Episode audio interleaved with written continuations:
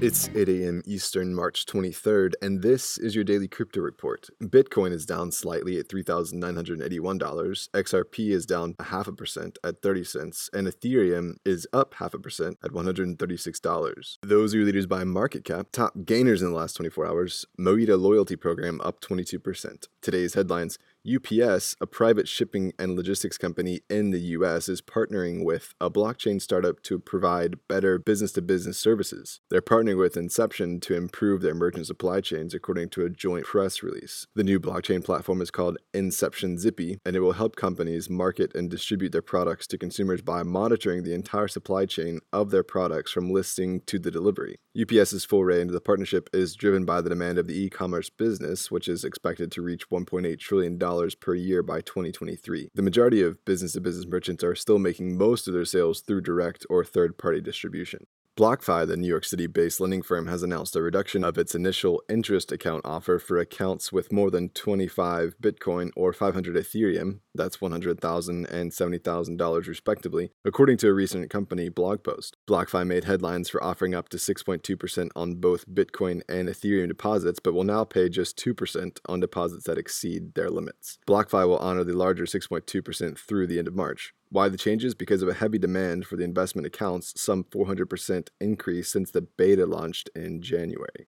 Duke University is partnering with Citizens Reserve on an educational initiative to develop students' interest in blockchain technology.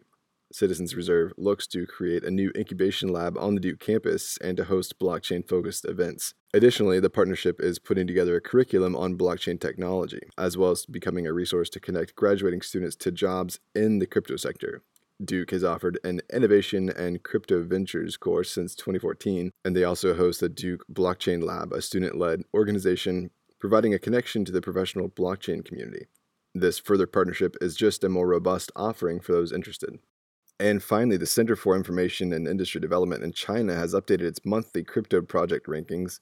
Topping the list are EOS, Tron, and Ethereum. Bitcoin recently fell on the list. This highlights the notion that China is more interested in smart contracts and projects that support the creation of decentralized applications than Bitcoin. Tron is a recent addition to the CCID rankings, but has made a meteoric rise to the number two spot, only not dislodging the Chinese favorite EOS. The CCID rankings are based on three criteria basic technology, applicability, and creativity. The projects are graded on these categories that have a weighted score and then ranked. Those are the leading headlines today. Visit us at dailycryptoreport.io for sources and links. Find us on social media, add us to your Alexa Flash briefing, and listen everywhere else you podcast under Daily Crypto Report.